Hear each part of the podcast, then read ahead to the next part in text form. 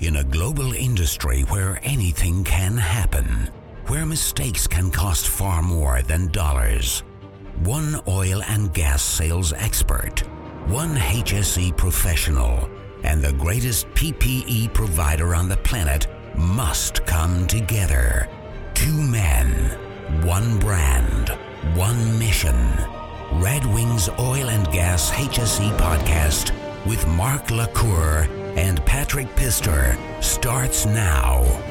So, the big news is, of course, Hurricane Harvey and its impact to the Gulf Coast, especially Houston, Texas. We, as a team, as the Oil and Gas Global Network team, have decided that we would get together and do this podcast to try to help victims of Hurricane Harvey. One of the ways that you can help if you're a listener of ours is we've established a GoFund account. We'll put a link in the show notes. So it's basically uh, gofundme.com forward slash Harvey dash restoration. We are collecting money to help with the restoration of efforts with Hurricane Harvey. As OGGN, we have been very lucky, and our team members have not been impacted too tremendously. We're all dry, we're all safe, we all have electricity, but so many people in Houston are not that lucky, and we're going to make a difference. We're going to help those people. So if you're listeners out there, and if you'd like to help us, please donate whatever you can a dollar, $10, $20, whatever. We have some companies that are actually starting to chip in some money as well, and all of this money will go to help with the restoration efforts. And in the spirit of total transparency, we're going to publish all the transactions on the OGGN website so you can see where your money went. Uh, with that, I want to jump into the stories. The first story is, of course, the impact to the oil and gas industry. Right now, 30% of U.S. refining is offline. We're going to come back to that. That's actually the bigger story here. Um, we've seen a spike in fuel prices uh, here in the U.S. It's uh, it's a two-year high spike in fuel prices because of the both the perception of the shortage of fuel, gasoline and diesel, but also the reality of the logistical shortage. And we'll get to that in a minute. The other thing you see is a spike in, in diesel globally, and that's going to go on for a while. So you may not know this, but the U.S. supplies a lot of the world with diesel fuel China, Europe, uh, Central and South America. And our ability to refine uh, crude into diesel fuel has been hampered quite a bit, and it's going to be a while before that um, comes back online. Because that diesel fuel is exported on a daily basis, you're going to see a spike globally in, in diesel fuel for, for a while. We actually think it's going to uh, probably stick around for about six months. And you're seeing fuel shortages here in the US, but the fuel shortages are not actually due to shortage of gasoline or diesel. It's actually due to logistics. So what's happening is we simply don't have enough open roads, we simply don't have enough rail and tanker cars to get the fuel to the retail gas stations. Because of the perception that the fuel shortage is actually a real fuel shortage, you're having people go out there and fill up 55 gallon drums. And if you're listening to us, don't do that. You're making the problem worse there's plenty of gasoline, there's plenty of diesel fuel for everybody. We just have to get it to the stations. And if you're out there taking more than your fair share, you're making the problem worse. I promise you, if you wait just a week, we'll be back to where we should be. Now, interestingly enough, I actually called this one and I called um, a shortage in uh, food, which hasn't happened yet. Um, but both of those are a simple logistics problem as far as moving parts and pieces around easily and effectively. Now, the Gulf of Mexico, uh, 10% of all manned oil platforms in the Gulf of Mexico is shut down. This has led to a 22% drop in the Gulf of Mexico production, right? So 22% of that oil and gas coming from offshore in the Gulf of Mexico is offline. That should come back online relatively quickly. We're thinking the next probably 10 to 14 days as these platforms get checked out and, and um, made ready to go back into production. Now, here's something that ties into the refining being offline. The shipping, a lot of the shipping channels in Texas are shut down. The other thing that you don't hear in the news about this is we've had a lot of flooding. Those floodwaters are going to drain into the bayous and into the rivers and into the Gulf of Mexico. Naturally, it's where gravity takes that. Well, it's not just water, it's also bringing soil, silt, sand. So we're thinking that some of these deeper uh, ship channels in Texas, which are so vital, like the Port of Houston, Corpus Christi, Baytown, may actually have uh, limits and they may have to come back and dredge to be able to have the deep water ports open back up. If we're right about that, you're looking at three or four months of the shipping being affected here in Texas because of Hurricane Harvey. Now, what that's going to mean is we're not going to be able to export products globally. So that could uh, actually see a bit of a spike in petrochemicals and, and other fuels besides diesel. So we'll have to keep an eye on that. The other thing nobody's talking about in the news is the U.S. has just started taking uh, LNG exports to different markets in the world, everywhere from Europe to China, Asia Pacific, South America. Well, there's other com- countries out there exporting LNG that want some of our market. We were actually first to market in a lot of this. If we can't export our LNG, which right now we can't, that means other countries will be able to grab that market share. So this is a longer term effect by Hurricane Harvey, uh, is that some of the LNG exporters in the U.S. may actually lose some market share and they may not be able to get it back. Now, another thing is, is we're here at Ground Zero. Um, all of us live here in Houston or in the Houston area. There are still parts of Houston today that are underwater, and I mean under 10, 12 feet of water, sometimes more. And the parts of Houston will stay submerged for another 10 to 15 days. This is going to limit workers and restoration efforts because literally parts of the Beltway, which is the one of the big loops that go around Houston, parts of I-10, some major thoroughfares are underwater, which means we're not going to be able to move parts and people around. That's going to limit companies getting back online, oil and gas companies getting back online, um, because this industry is not going to let their people come back to work until it's safe. It's also going to limit restoration, right? So places where we've had uh, uh, gas pipelines have be taken offline because of the flooding, uh, we've had pump stations taken offline because the elect- uh, they can't be provided electricity. It's going to take a while for that to come back. Now, one of the bigger stories about all of this that I thought was really cool because I've uh, and uh, I got Patrick's on the, on the, mic with us, Paige on the mic with us, Jake's on the mic with us, and they haven't heard me tell this because I didn't figure this out till today. But I have for some reason been involved with some very, very big natural disasters. I'm not sure if this is good luck or bad luck, but when when when 9/11 happened that Tuesday, that Thursday, I was at Ground Zero. I was in Manhattan, get communications back online when Katrina happened and New Orleans flooded, I was in a helicopter over New Orleans making sure we get communications once again back online. So I've been through this is my third with, with, Hurricane Harvey. The thing that's different about this one is typically in the U.S. when you have a hurricane hit the Gulf Coast, a big hurricane, there's a long-term spike in fuel prices and petrochemicals because the refineries go offline and the production of their raw feedstock, which has historically been either imported or came from the Gulf of Mexico, also takes a big hit. So you may have a spike in petrochemical fuels for, for 18 months to two years after a hurricane comes in. What's interesting about this one is our spike in, in fuel prices is local and it's very short term. It's already starting to drop. And that's because of the shale supply. Our feedstock now comes from land in a lot of places. Think of all the well all shale fields are. That means that hurricanes are not going to have as big an impact now and in the future to our fuel supply and to our petrochemical supply. That puts us in a pretty good competitive place. I mean, we, we hate to see a storm come in and people get, you know, hurt or even worse, but this puts us in a good place as far as a, a net exporter of both petrochemicals and fuels because now weather can't affect our ability to export stuff as bad as it used to, which I think is is a bigger good story. But the key to all that is refining capacity. Right now, with 30% of a U.S. refining capacity offline, that's huge. What I'm hoping is that the refining companies look at what's going on, look at logistically what they can do to make sure that next time a storm comes in, it doesn't have as big an impact, which makes business sense for them because they can still keep making money even after the storm rolls through. And uh, once again, it just helps cement the U.S place in the world as a net fuel and petrochemical exporter. So that's the impact of Hurricane Harvey to the oil and gas industry. Jake, you want to do the storm numbers? So uh, Harvey, not only did it make landfall once, but also, it was three times. So first it hit Texas near Corpus Christi on Friday, uh, then it inched through Texas before eventually returning to the Gulf Coast, and then on Wednesday it hit a second and a third time in Louisiana.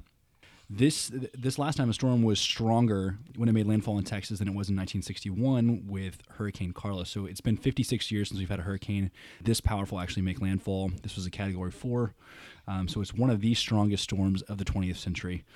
As far as actual gallons of water. There was a whole lot of estimations that were all over the place. So I kind of picked one that was middle of the road.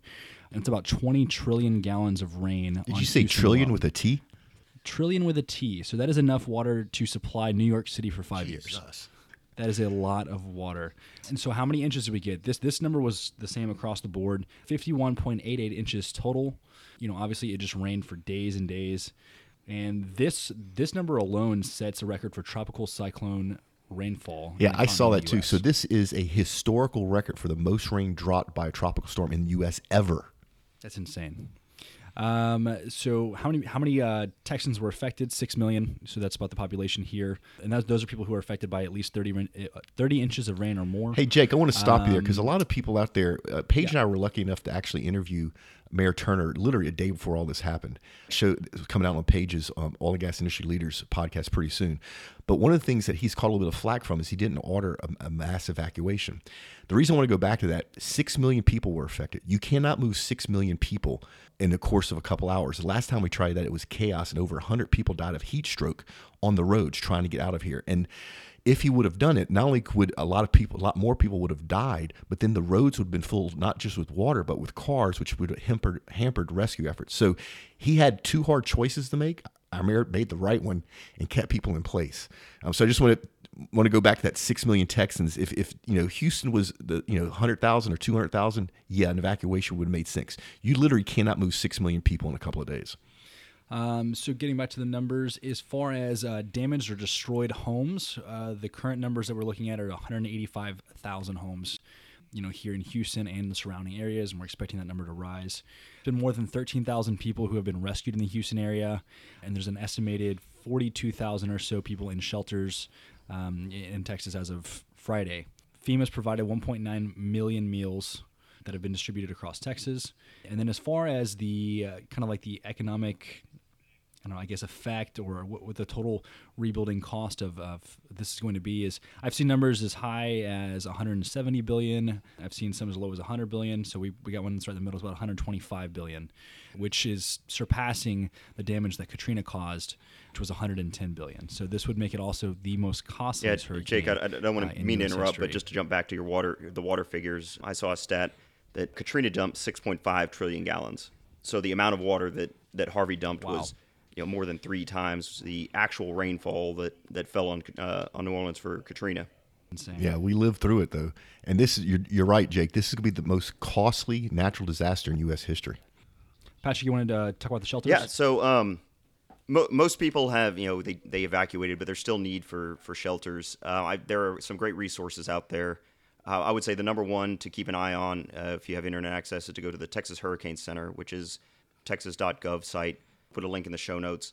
But that is kind of the all encompassing information. It talks about shelters, road flooding, just a number of, inf- uh, just a wide variety of information around the storm. Another good one for transportation is going to be the Texas Department of Transportation, tex.gov. And that's going to give you more about the road closures and where you can get to, where you can't, um, other information about evacuation routes. The one I found, I took, took a little digging, but um, I liked the most was a uh, Sketch City site that somebody decided to make. And this has a list of all the shelters around, all, all throughout Texas. But not only does it tell you what shelters are open or closed, but it tells you what the shelters need. So if you're looking to volunteer or if you need to give anything, this uh, we'll put it all in the show notes. It's sketch-city.github.io, and it goes through. Um, you can just it's an interactive map, so you can see where the locations are, and then there's a, a scrolling bar to the to the left that tells you you know how many volunteers they need, the supplies. Some need food, some need cleaning supplies, other need need clothes. This is by far, I think, the most useful for a quick if you want to get out there and help, or you need to go somewhere. You can also check the shelters, you know what their capacity is. Um, it, it definitely is not the you know the center for where you need to get all your information from, but it's a good supplemental resource, supplemental resource for anybody out there that either needs a shelter or wants to help give back. Yeah, you know, Patrick, one of the things I, I just, and we're going to talk about this at the end of the show. One of the things I find just so heartwarming about this whole event, all this tragedy, is the fact that so many of the shelters don't need supplies anymore and they don't need any more volunteers. I mean, everybody just jumped up, chipped in what they could, volunteered their time to the point that we took care of our own before the federal government even got here. So hats off to all those shelters. You know, George R. Brown's one big city right now. Um, I heard there's movie theaters in there for the kids. There's a grocery store sets up. I had a, a group of women here in Houston that has hair salons went and volunteered to cut people's hair. You know, you don't think about stuff like that, but other people do, and it's important to help these people get back to a, a normal life. Yeah, and, and look for the rural shelters. Look for the ones that aren't in the major city centers or with the largest church or, you know, the the ones that have the the weight behind them. They're like Mark said, they're getting the supplies they need. They've got a, any number of volunteers. I would say it's the ones out more in the rural areas that aren't getting a lot of the media attention that are going to need the extra supplies and volunteers. So have, have a look at the map and, and take a look at it. Paige, you want to roll in? Because I know you did a bunch of work and a bunch of research on additional ways that uh, people can get help. I basically what I did is I went through and just looked at kind of stuff like like rumors. There's so many things that have just been blown out of proportion. You said earlier about the fuel shortage. Well, I found a link to uh, the FEMA website where it's Hurricane Harvey rumor control, and you can tap there, click on that link, and I'll have all that in the show notes, and you can go see if it's true, and it'll explain thoroughly everything about that. And then I also included Drive texas.org so that goes back to what patrick was talking about um, you know texas department of uh, transportation so that's a great resource also to, if you need to go through town or so on and so forth and i think somebody from the houston chronicle created a google's google map that showed every single street that was still flooded and i think it's pretty up to date so that's in there Is that the. Google Crisis Map page? and Is then that- is those that that, the were also a f- Google Crisis Map. I yeah, think I, I so. found that as one as well. And I think that's It could it's be. probably going to be a good one for road closures. I wasn't sure about the uh, the accuracy of the information. I, I tended to stay more towards the government entities, but yeah, I did find that one as well. So uh, Please- google.org slash crisis map slash 2017 dash Harvey. Uh, Yeah, but please, again, yeah, we'll please, that in the show people, if you're here in Houston and you think about going back to work, please check your route ahead of time. It's not worth getting hurt. Absolutely, absolutely. Couldn't agree more. Um, and then I also included uh, Louisiana disaster, uh, disaster resources from the Office of the Governor. Then I had put uh, found a couple of links that you can go on to uh, Gulf of Mexico activities statistics update through uh, Bureau of Safety and Environmental Enforcement and check out and see what's going on currently. Um, and then we have the United States Coast Guard 8th District Heartland Newsroom, and uh, that pretty much will update everybody about which ports in the Gulf of Mexico are open or closed. And then, um, of course, you know, with the fuel shortage rumor, um, I also included a link to the Texas Railroad Commission um, in their response to that. Ryan Sitton actually went live. I think it, I believe it was on Facebook uh, with somebody from the Texas Tribune to explain that, and uh, I believe those links are also in there. And then Hurricane Harvey impact uh, Louisiana Department of Natural Resources Office of the Coastal Management, and anybody that has uh, a CUP and doesn't know the status of that right now, so that should be helpful. Yeah, all great links uh, Paige found for, for y'all to figure out what's going on and what you can do to help and, and where the truth is and get, stay away from these rumors. Y'all know one rumor that I think is true What? What's that? that during the storm, I walked out of my driveway into my street and there was an alligator sitting right in front of my house. they always find the Cajuns, don't they? Well, And I'm sure Mark had to wrestle it into submission. So I, I did wrestle it in submission, but literally it weighed about three pounds. It was about 18 inches long, so it wasn't that hard to do. Um, we, we may put the picture in the show notes just because it's funny. Um, so you know, you know, hats off to, to everybody out there that's done so much during this uh, tragedy, during this crisis of a storm. Uh, have a little bit of uh, lightheartedness here. We're getting ready to do some uh, giveaways here, so we have our winners. So Patrick, who's our winner? This week's winner of the Red Wing Offshore Bag is Ian Condi. Ian's an HSE manager at Baker Hughes. Congratulations, Ian. For your chance to win one of these awesome bags, go to redwingshoes.com forward slash podcast. That's redwingshoes.com forward slash podcast. We pull one lucky winner a week. See official site for rules and details. All right, so Jake for oil and gas this week, who's our winner? Emily Goodwin, drilling engineer at Chevron. Congratulations. You're this week's winner. If you'd like to win your own Red Wing offshore bag, uh, just go to redwingshoes.com forward slash podcast. No purchase necessary. See official sites for rules and details. All right, so if you enjoyed this podcast, and we've had this on all three, so we've had this on oil and gas this week, oil and gas HS&E, and oil and gas industry leaders. All of our podcasts are in one big family, Oil and Gas Global Network. Go check out oilandgasglobalnetwork.com for all of these podcasts, for our future podcasts, and we are accepting submissions for you from you and your company if you'd like some exposure to our large global oil and gas audience, and we're charging you nothing for it. So I want to thank uh, Paige and Jake and Patrick. You know, this has not been um, an easy time for us. We took a little while to get this show out. Hopefully, you found the show useful. Um, in closing, I just want to spend a minute in time and talk about Harvey Heroes. So one of the things I found just amazing about this is the number of people that just came and volunteered to help. These are true heroes. So we had the Cajun Navy. This is a bunch of volunteers from Louisiana who drove across the state line during all this stormy weather on their own dime, paying for their own fuel with a bunch of boats, and they came and started rescuing people. We had a bunch of jet skiers in Texas come out and go out and start saving people's lives.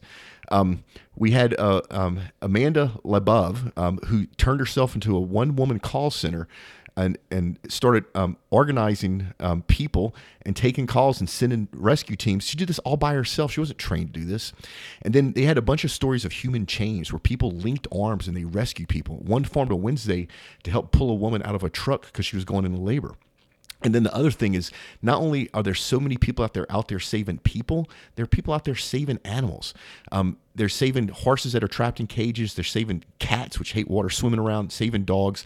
And all of the shelters that I know that I've heard about are letting people bring their animals with them. I just think that's really cool. Um, a lot of our journalists who've out there in the in the weeds with everybody also lending a hand. And then Mattress Mac. If you don't know who Mattress Mac is, Mattress Mac is is a celebrity here in Houston because of the way he does business. He opened up all his furniture stores um, for for shelters for people that need shelter, and he also did it for the um, the National Guard so they could have a place to sleep and dry out, right? And he did this on his own dime. Um, they had a bunch of bakers. They got stuck inside a bakery here in Houston. So what did they start doing? They started baking so they could feed the storm business, uh, the storm, the victims of the storm our buddy Anheuser Busch, you know, the Budweiser people, the Bud Light people, they stopped making beer and started canning water, and they got to transport all that stuff here. And then there's a local grocery store here called HEB who just went above and beyond. They brought in their portable uh, cooking units. They're able to feed 8,000 people a day. Um, they had their stores open, even sometimes where they only had five employees, just to help people get food so that that everything would be okay. So there's been a whole bunch of heroes in this storm, and it's just it makes me feel good to be an American. It makes me feel good to be a Texan to see people come here and volunteer their time, take risk to help other people, total strangers they don't know. So from all of us to everybody out there that was a Harvey hero, we want to say thank you. Y'all ready? One, two, three. Thank you. Thank Thank you. All right, so we're in this show with a moment of silence uh, for all those that uh, lost their lives and for the people out there that are struggling to rebuild their lives.